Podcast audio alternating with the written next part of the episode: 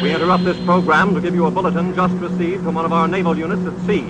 A large object traveling at supersonic speed is headed over the North Atlantic. Once a normal, voluptuously beautiful woman, she drove into a nightmare of horror and saw descending from the sky reprendre votre thérapie, d'aller en Just a minute, ladies and gentlemen. I think something is happening.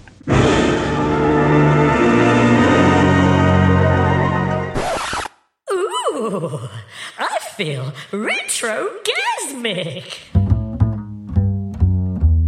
Retrogasmic. Retrogasmic.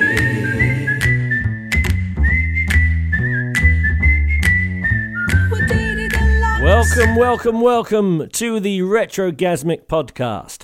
I'm your host, DD Deluxe, and in today's show we have a very special guest, author, photographer, and punk legend Morat, all the way from Las Vegas.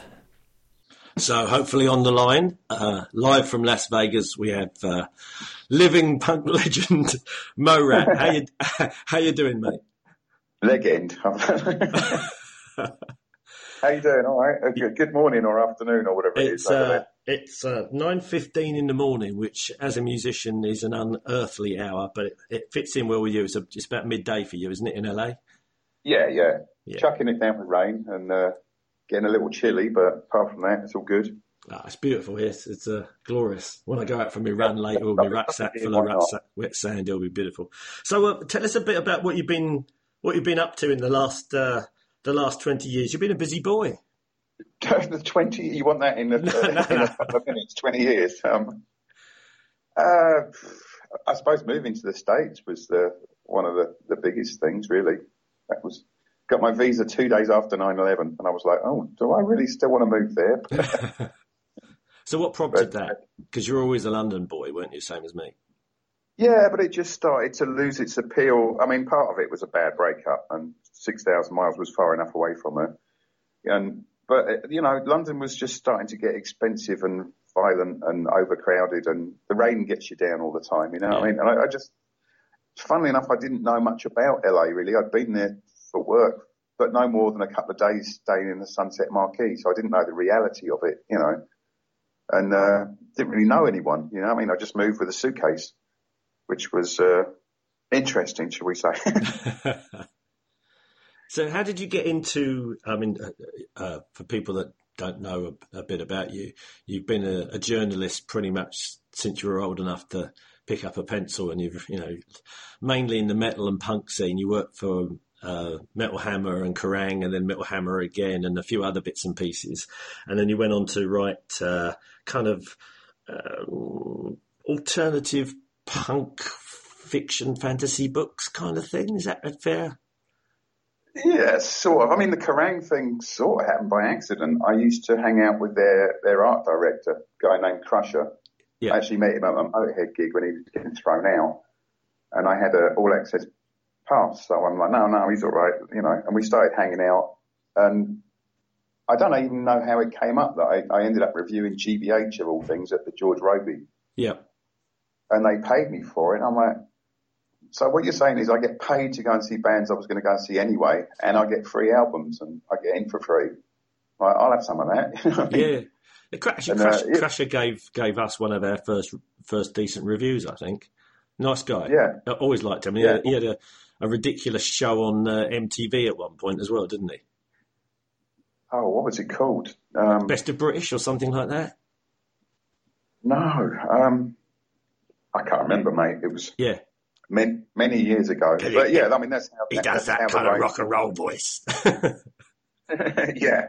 But that was how the the writing started, and Yeah. I, it was the only thing I was ever any good at. You know, I, at school I, I failed everything apart from English. So, and I was obsessed with music. So where else are you going to go with it? You know, No, absolutely, absolutely. So, what, what about the photography? I mean, I guess uh, if you were going to gigs and you're writing, it's it makes sense that you take a few photos. And this, I mean, you got into the photography mm, back in the film days, I'm guessing. So it was pre, you know, I mean, I've got a mobile phone now that's better than a DSLR as far as the, the photographs it takes, you know.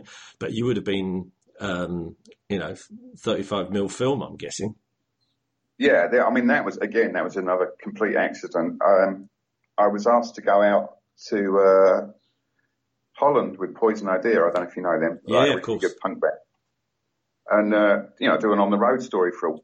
And none of the photographers would take it. They were like, "No, that lot's crazy. Like they're they're all drug addled lunatics. I'm, they're not going." You know what I mean? Right. So Kerrang just, just said to me, well, take a camera and see if you can get anything. You know what I mean? So I, I didn't know what I was doing. And uh, took some dreadful pictures that, that I got paid more for than the rating. And I was like, well, I enjoyed both of them. I got, I'd always liked photography. I just couldn't afford a camera, like a decent one. So I spent the money on that, bought a, you know, decent camera. And uh, it was a weird learning process because I was getting work straight away. Like when people spend years trying to get their foot in the door, I was already in the door, but I didn't know what I was doing. So Yeah, yeah. I had to learn on, on the go. Like the first time I encountered the no flash rule was like, oh God, what am I going to do? Yeah. I didn't know how to stand in the dark, you know?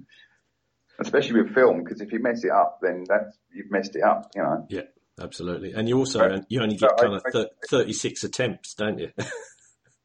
Well, that's it. Yeah, you get in those days, you get a roll of film. You might be able to get through two rolls in your three songs, but that was it, you know. And uh, you know, I, I put a lot of effort into learning it. Not not only because it paid well, but because I really enjoyed the results of it, and it's uh, a different sort of gratification. You know, I mean, especially in film days, because you had to wait to see if you got the shot or not. Yeah, you know? absolutely. Yeah, yeah. I remember.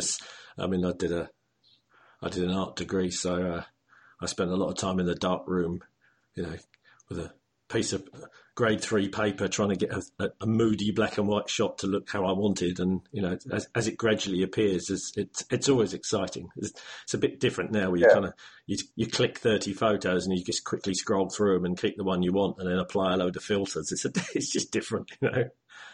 Yeah, I was kind of a luddite when it came to moving over to digital. I, I resisted it for ages, but then it just got so expensive to do film. Yeah, And magazines don't really want film anymore. They want it now. Like if you Yeah. shoot a gig, they want it the next day or something, and you can't do that if you're in a different country. You got to FedEx the prints over, and and people will lose them as well. That's the good thing about digital is you like if they lose it, you've still got it. yeah, You know. absolutely. Yeah, I've had so many shots that I've done. I did some really cool shots of Lemmy around the rainbow and all that for uh, Penthouse magazine of all people, and uh, they lost them all. They, I mean, they ran them, but then they lost the, the originals, and I was like, Did you still have the negatives?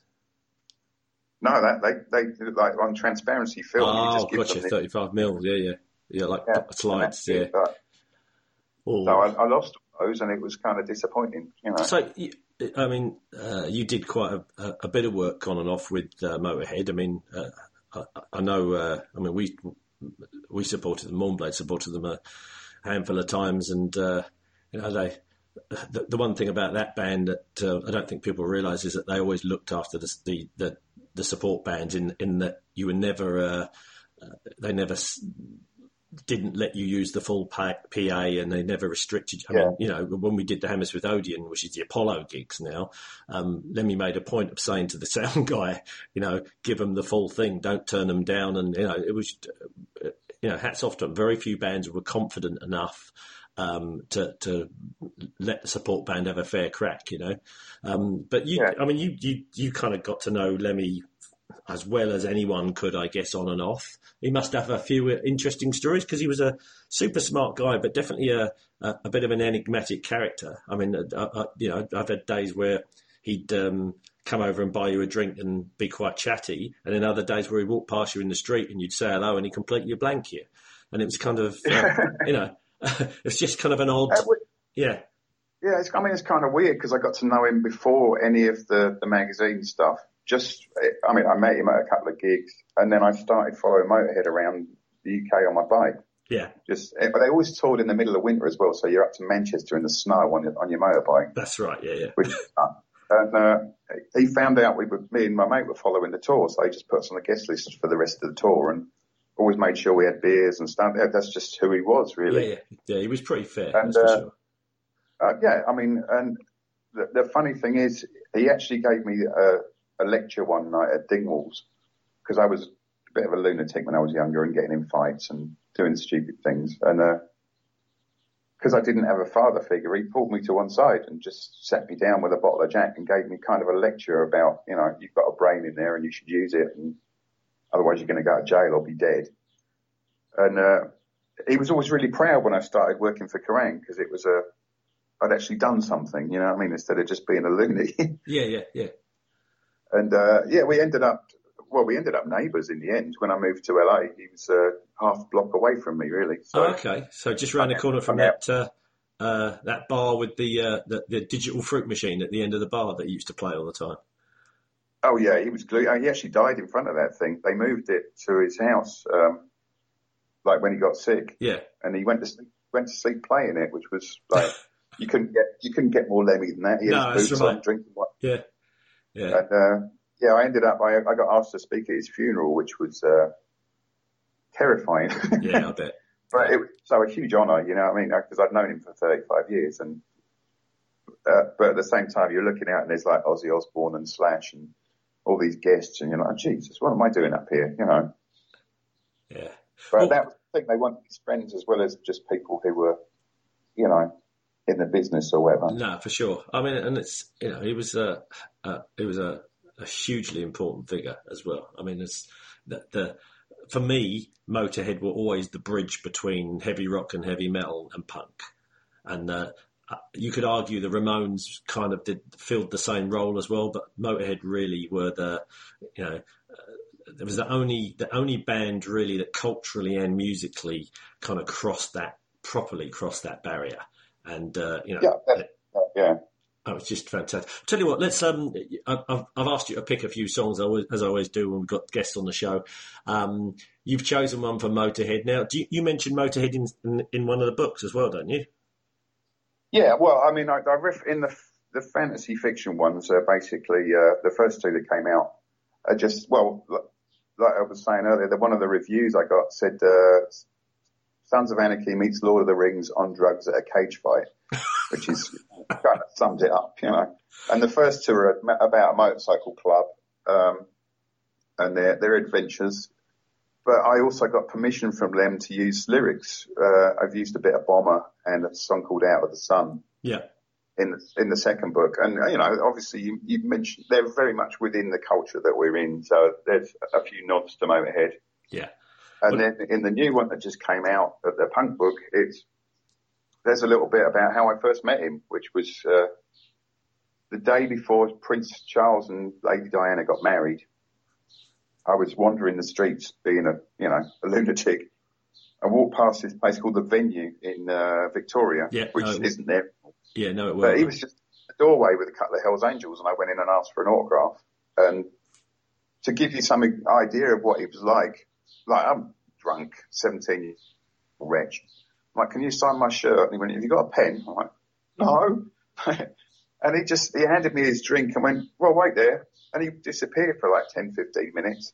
I'm like, he's not coming back, is he? Why would he come back? And he did. He come back, sign my shirt, and no one goes to that much effort for a fan, you know. No, you're right. And and gave me his drink.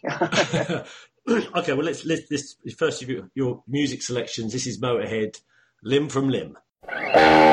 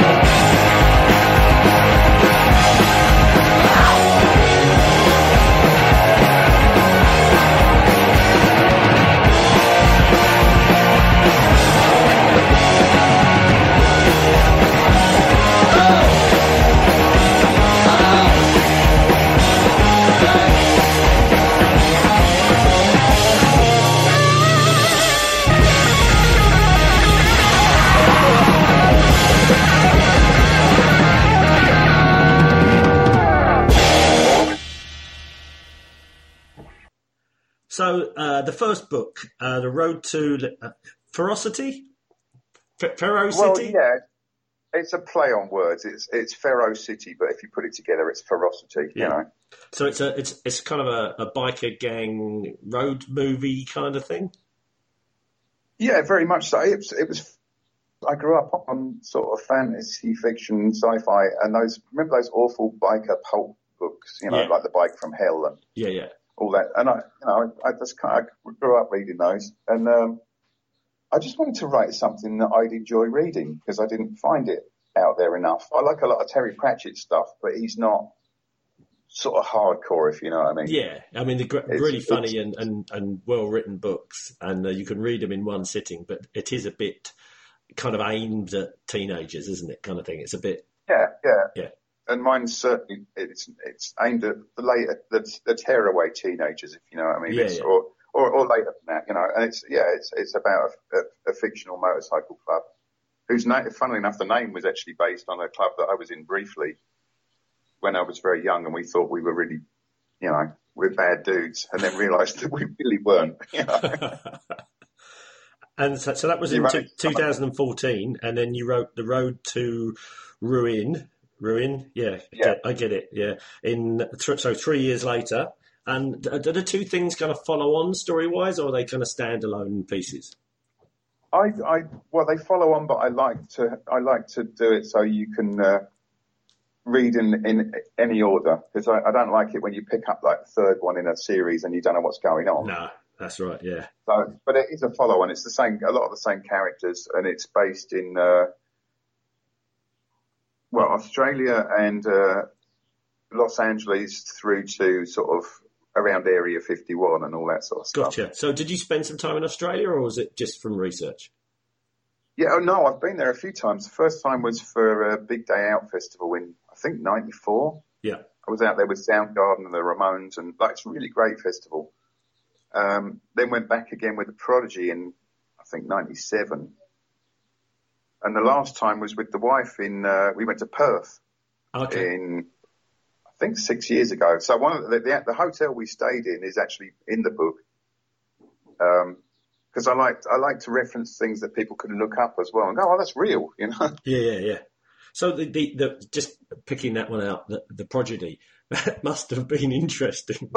in, in, interesting in inverted commas, because those those boys have a reputation of, yeah, They were great, actually. They, it was, it was. Uh, they always treated me with a, a great deal of respect, which I, you know, basically because I saw them at Glastonbury in '95, uh, completely by accident. It was them or Watch Oasis, and I'm like, yeah, I don't want to see them too. So, uh, and then my mates were going to see the Prodigies, and I really resisted because I, all I'd seen before was that those dancing buffoons with the white gloves, and you know, yeah, yeah, yeah. and we finally got over the other end of the field and waited for what seemed like forever. And then this rock band came, or what seemed at the time like a, like this isn't techno anymore. No. You know what I mean? No, it was heavy. So it was very heavy. Yeah, yeah. It was. I mean, I found, funnily enough, I found the, the video of it the other day, and it's more dancey than I thought at the time. But somehow it came across as a, a very heavy rock band. So I went into Kerrang on the Monday, and like we got to start covering this band. They're awesome, and they were obviously reluctant. And it t- took about two or three weeks of going in every day, going, look, the buzz hasn't worn off yet. We got to cover this band. And to their credit, they, or they probably just to get rid of me, they went, all right, we'll give you a couple of pages. And right after that, Firestarter came out and, Yeah. uh, solidified their, their reputation in the rock world. So, but yeah, they always treated me really, really well because of that, because I was the first one to write about them in a rock and roll magazine. Yeah, And uh, like most people, when you shoot in a band, they give you the first three songs, and they'd always give me the whole set, mostly because I was dancing too much to take photographs. You know? I've seen you dancing. Yeah, Oh, yeah, well, I would call it loosely call it dancing, I suppose. yeah. Pe- people that um, don't know Morat, um, when he dances, it looks a little bit like an excited Tyrannosaurus Rex. yeah, that sounds about right. It's all arms and legs. Sainsbury's trolley with three wheels missing. yes. So first book in 2014, second one in 2017, then Punk's Not Dead the latest one this year. So the, the, the Yeah. gap between the books is getting smaller. Does that mean you're get you're you're becoming more prolific? Uh, no, it means I started on Punk's Not Dead a long time before the other two and didn't really get round to finishing it. And it's a different style of writing as well because everything in Punk's Not Dead is true. And I just got to do a little research on the venues and, Ah, you know. So is it kind of almost aut- autobiographical a bit? al- al- almost entirely. I mean, I, I, I like, I don't know if you've read uh, Bill Bryson at all. Yes. He's a tra- travel writer. And I love his style and he's very funny, but he'll, you'll follow him for pages and pages and then he'll take you to see a Ro- Roman plate or something. Yeah. I'm like, I don't want to see a Roman plate, you know, I want to see a rock thing. So I've, tr- I tried to incorporate some of that, um, like a little bit of the history of the venues and even things like the history of St James's Park, where I, I, I crashed there one night in my sleeping bag, you know.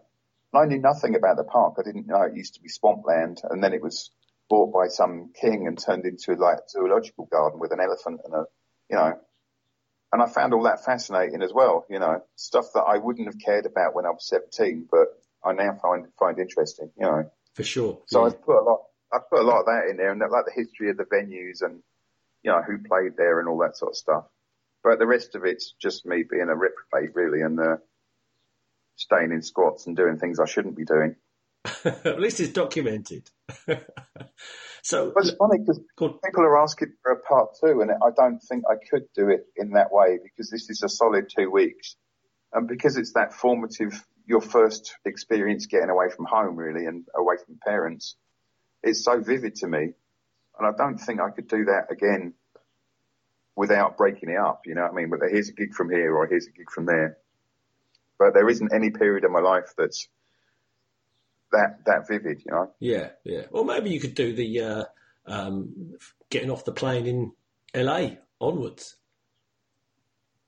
I have thought about it actually, but it seems a little bit cliche to be honest. There's a lot of a lot of people go to LA with the same expectations, and um, a lot of them are disappointed. Or Yeah, it was funny. I, like I said, I didn't know anything about the place, so I, I all my mates are in bands. So I, oh, when you get to LA, give us a shout. So I called them, and they were, oh yeah, we'd love to see you, but we're on tour till January, yeah, and this is October, you know. yeah.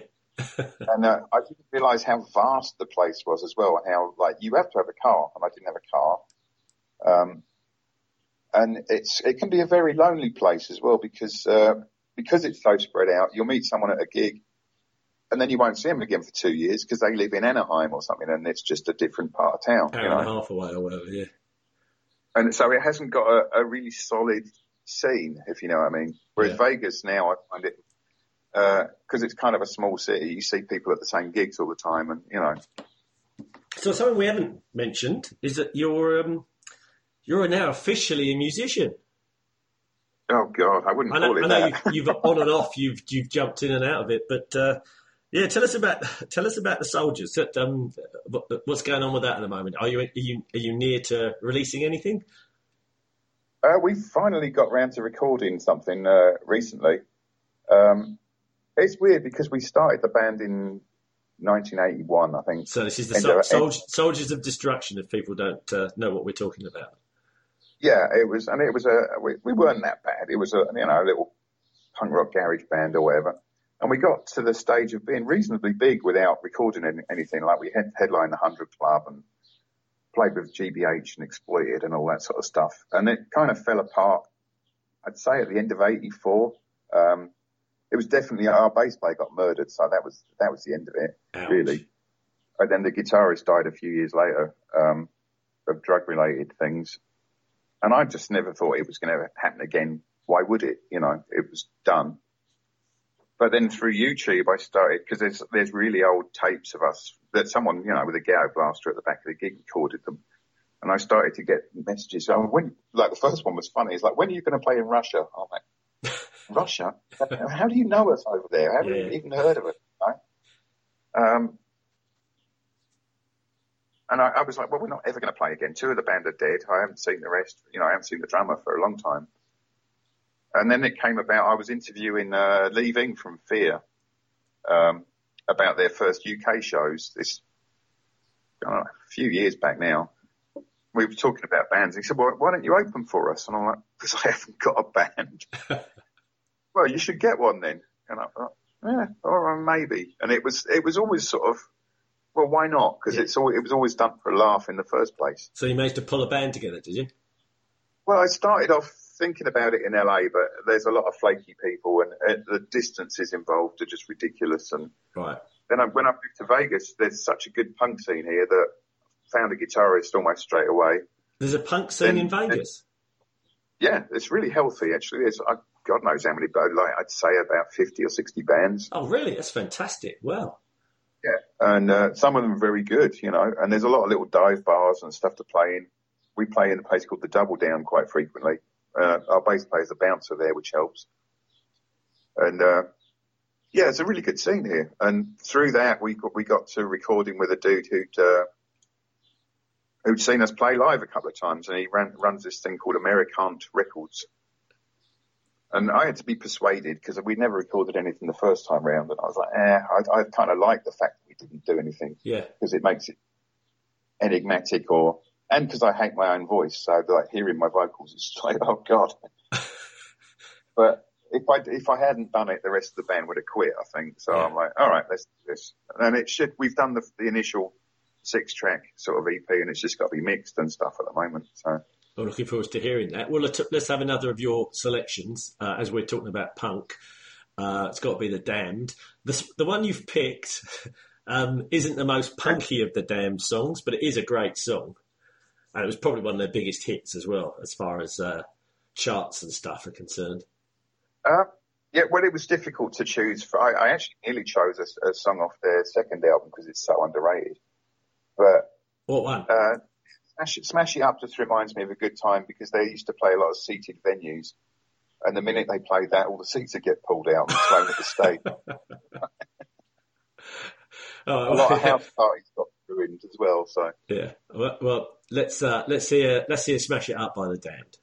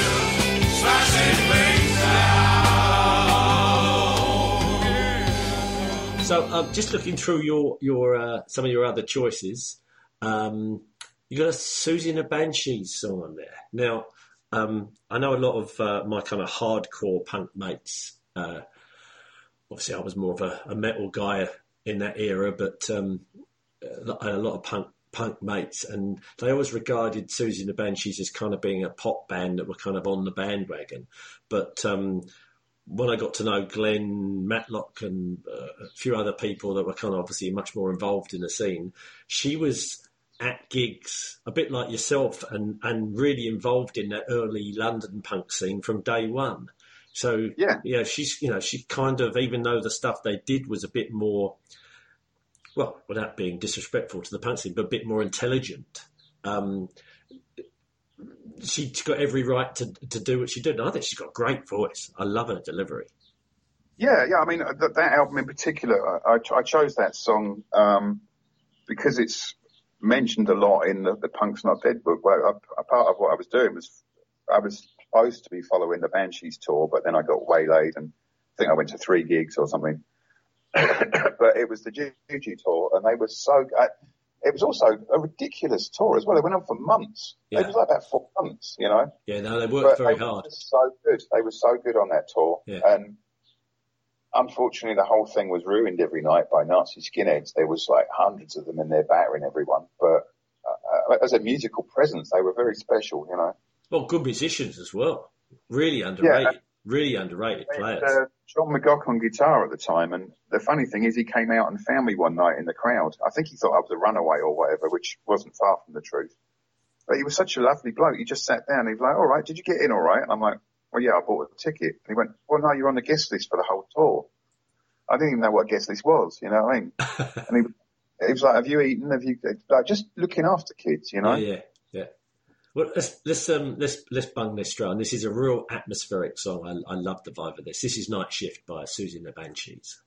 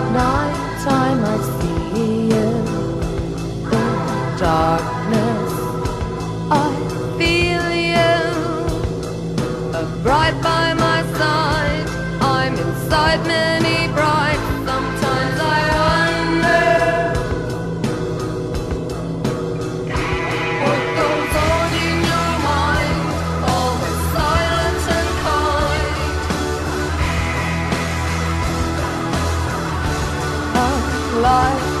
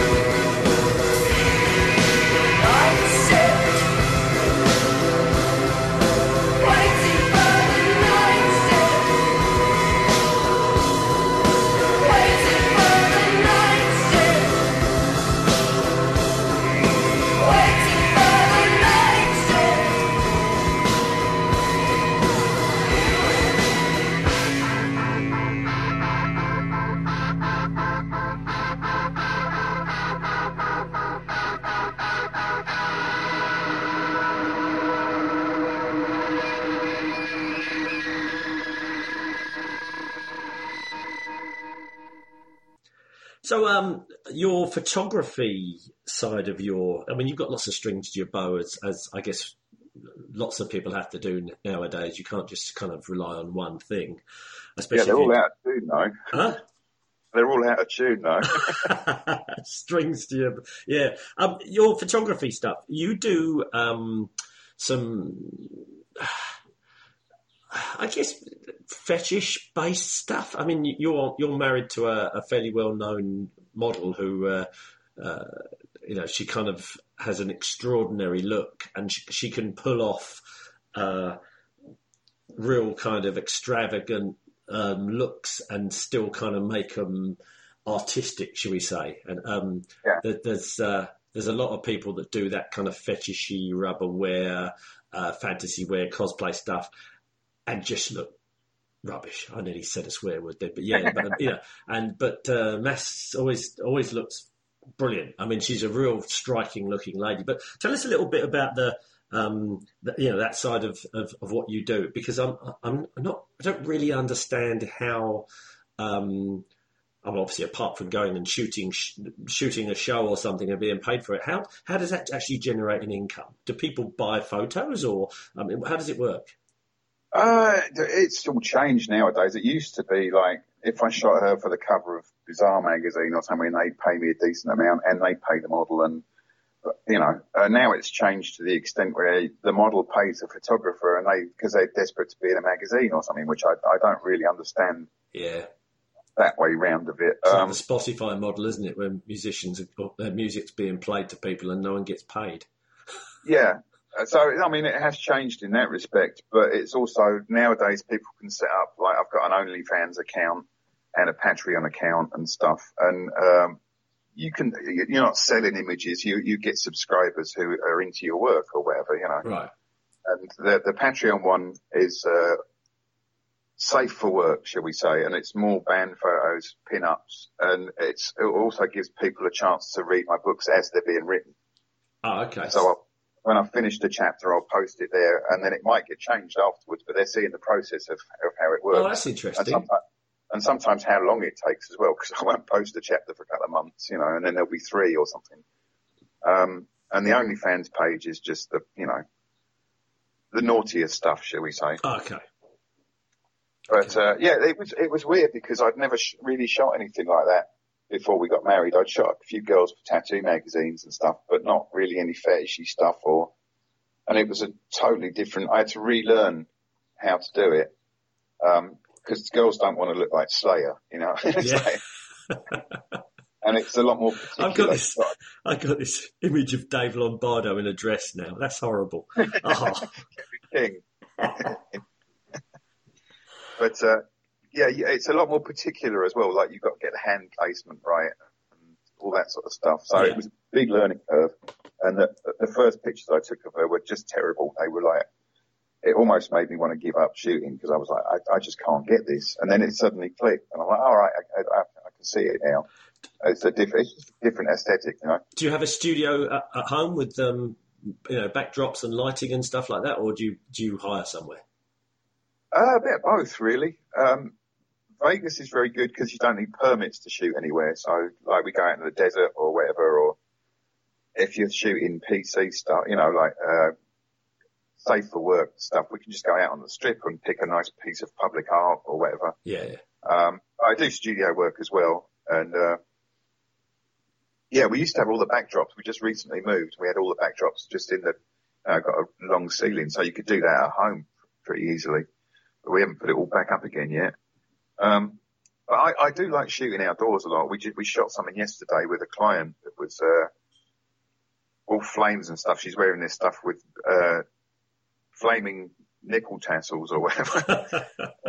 you can't really shoot that indoors because they shed fire fans and all that sort of stuff, you know. Oh, so actually flaming, as in real oh yeah, no, flames. real fire. Yeah. That sounds so dangerous. It's funny because people think all this is Photoshop. I did a shoot with uh, Masumi, Skin Diamond, and uh, who was the other? I can't remember. I'm, I'm going to insult someone now by not remembering who they are. But it was a long time ago, and we had literally had a wall of flame. This dude who's a pyrotechnics dude, Yeah. and uh, it was a proper wall of flame, and you had to count one, two, three, and then he'd set it off, and you take your shot. You know, and that was. Uh, I assume his hair got singed in that one. Oh, yeah. But it's funny how oh yeah, Photoshop, and it's like, no, that's real. You know? Yeah. No, I, I, I, I sympathise. I've, I've still got some scars on my chest from uh, pyrotechnics that went wrong during Mournblade gigs. I actually remember you guys in uh, the Royal Standard in Walthamstow many years ago, and you set your arm on fire. Yeah, yeah. and the uh, Magical. Mystery tour we did with uh, Doctor and the Medics, and we went on at six a.m. or something after Zodiac Mindwarp, and it was an absolute cluster. And uh, our our young lad that was doing our pyrotechnics set some stuff off, and someone uh, had kicked it beforehand, and it basically just went off, launched straight into my chest, melted the th- the top I was wearing, and yeah. the the initial screams weren't high notes; it was me burning.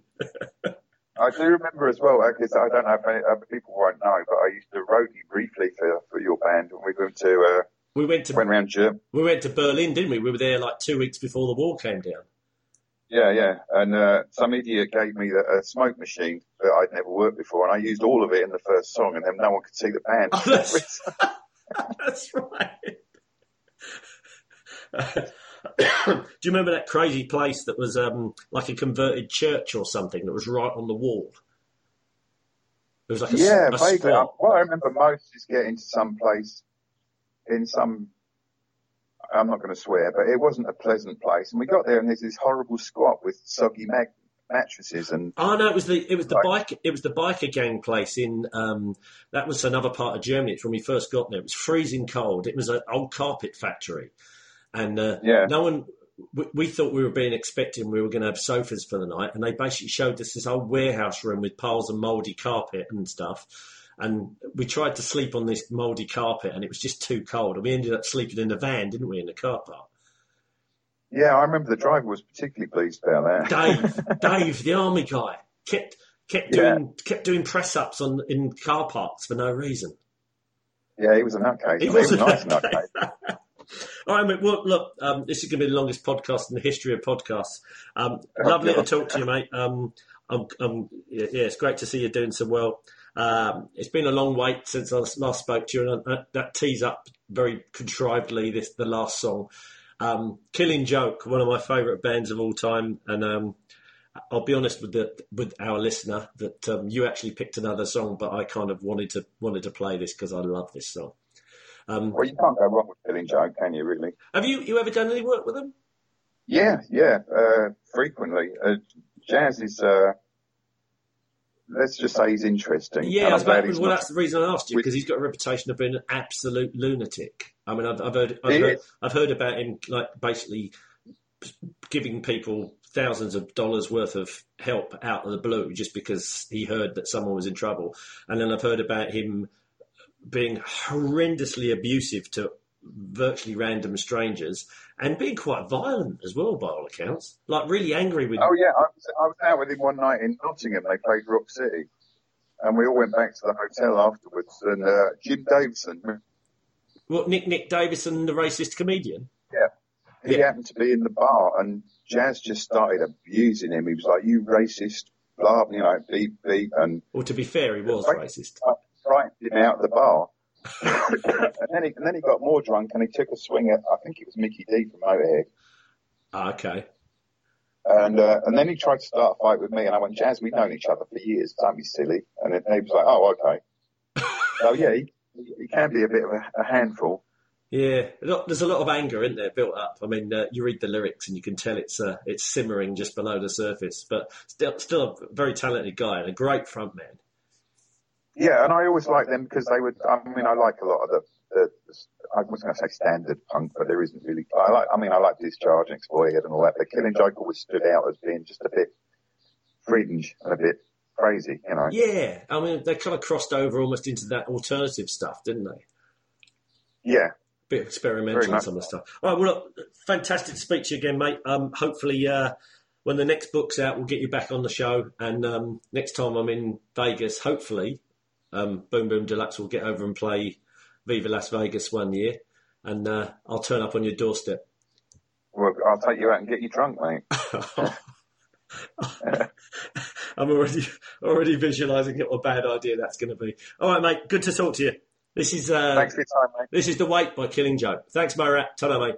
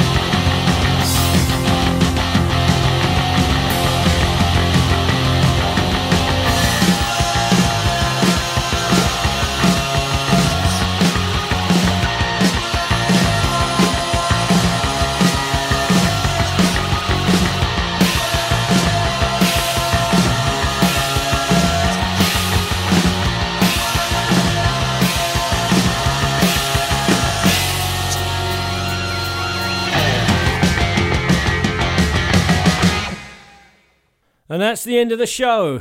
Thanks for listening. Do the usual uh, lovely review, share, like, all that kind of stuff. Uh, if you want to sponsor a show, drop us a message and we will see you next time. Retro